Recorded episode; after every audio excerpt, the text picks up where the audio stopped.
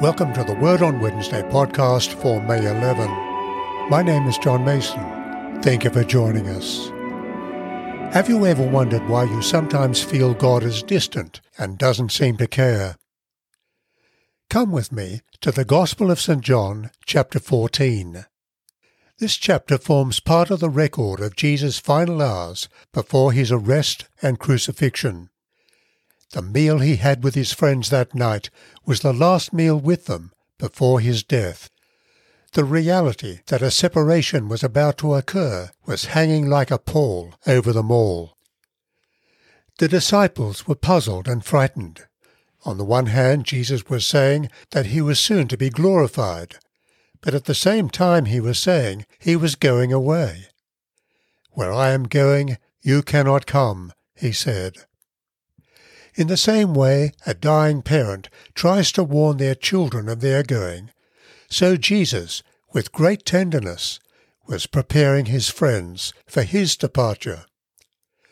However, from verse 15 of John chapter 14, we read that his going would mean the coming of someone else. He was not going to leave them bereft. In verses 15 through 17 we read, If you love me, Jesus said, You will keep my commandments. And I will ask the Father, and he will give you another helper to be with you forever, even the Spirit of truth, whom the world cannot receive, because it neither sees him nor knows him. You know him, for he dwells with you and will be in you. With his reference to the Spirit, we might think that Jesus is speaking of an impersonal power or force However, the personal pronouns him and he, in reference to the Spirit, tell us that Jesus is not speaking of a force, but a person. Indeed, in referring to the Spirit this way, Jesus breaks the rules of grammar, for in the original language Spirit is a neuter noun. The him and he in the verse are emphasized pronouns. He dwells with you. The moment we think of the Holy Spirit as an it, we miss the point of Jesus' promise.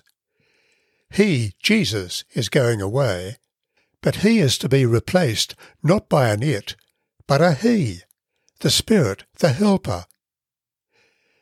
Into this time of deep loss with Jesus' departure comes the promise that the Holy Spirit perfectly matches the need for a helper or a comforter.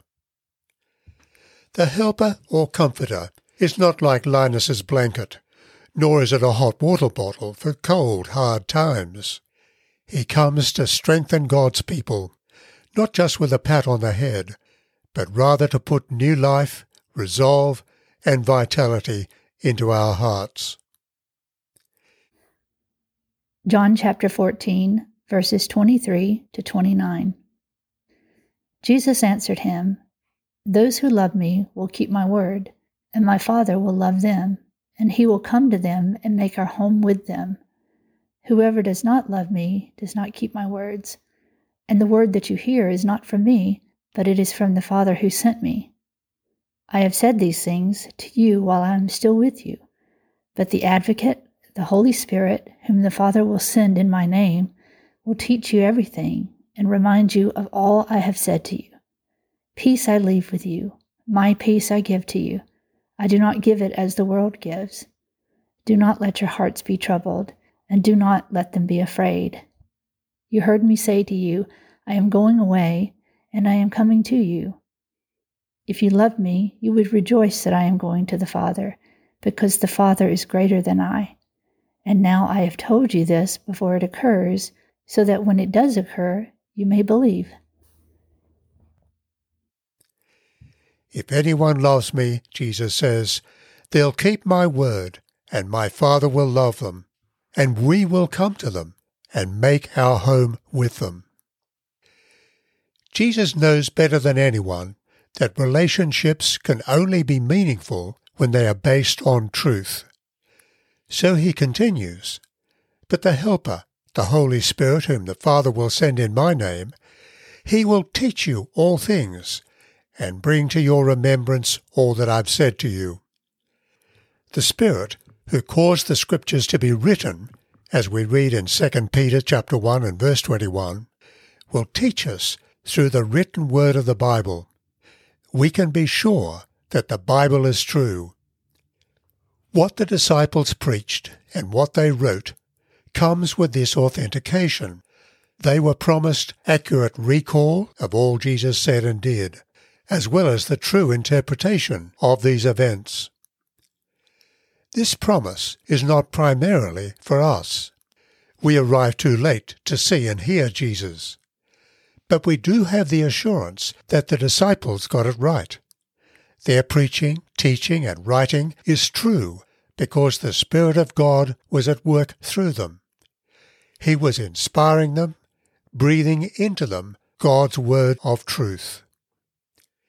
This is so encouraging, for it means that we are being brought into a true, authentic relationship with the living God.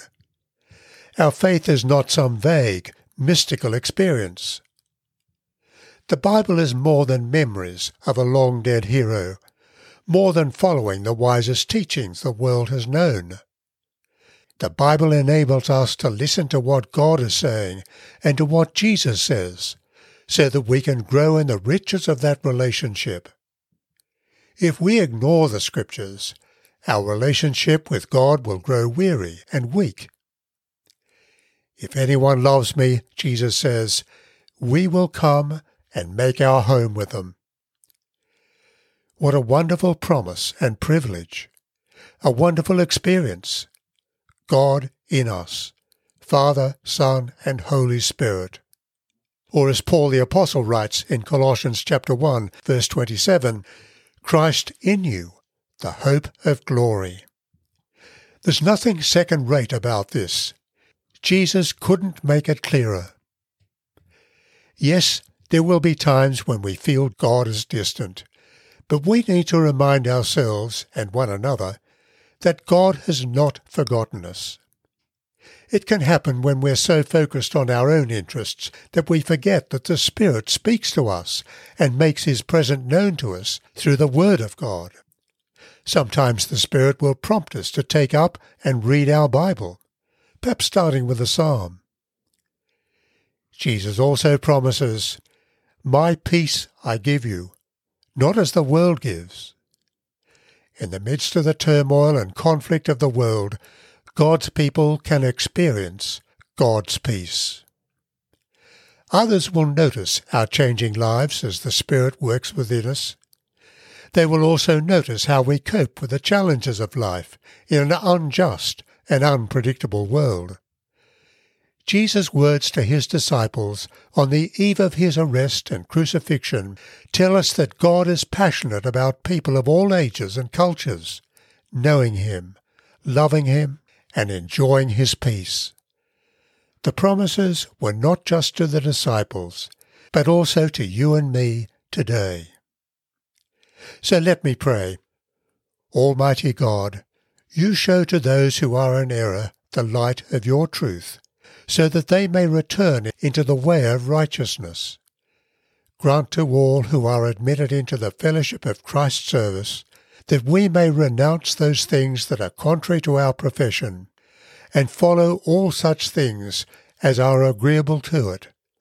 Through our Lord Jesus Christ. Amen. You might also like to listen to Holy Spirit, Living Breath of God from Keith and Kristen Getty and Stuart Townend. You can find this at gettymusic.com.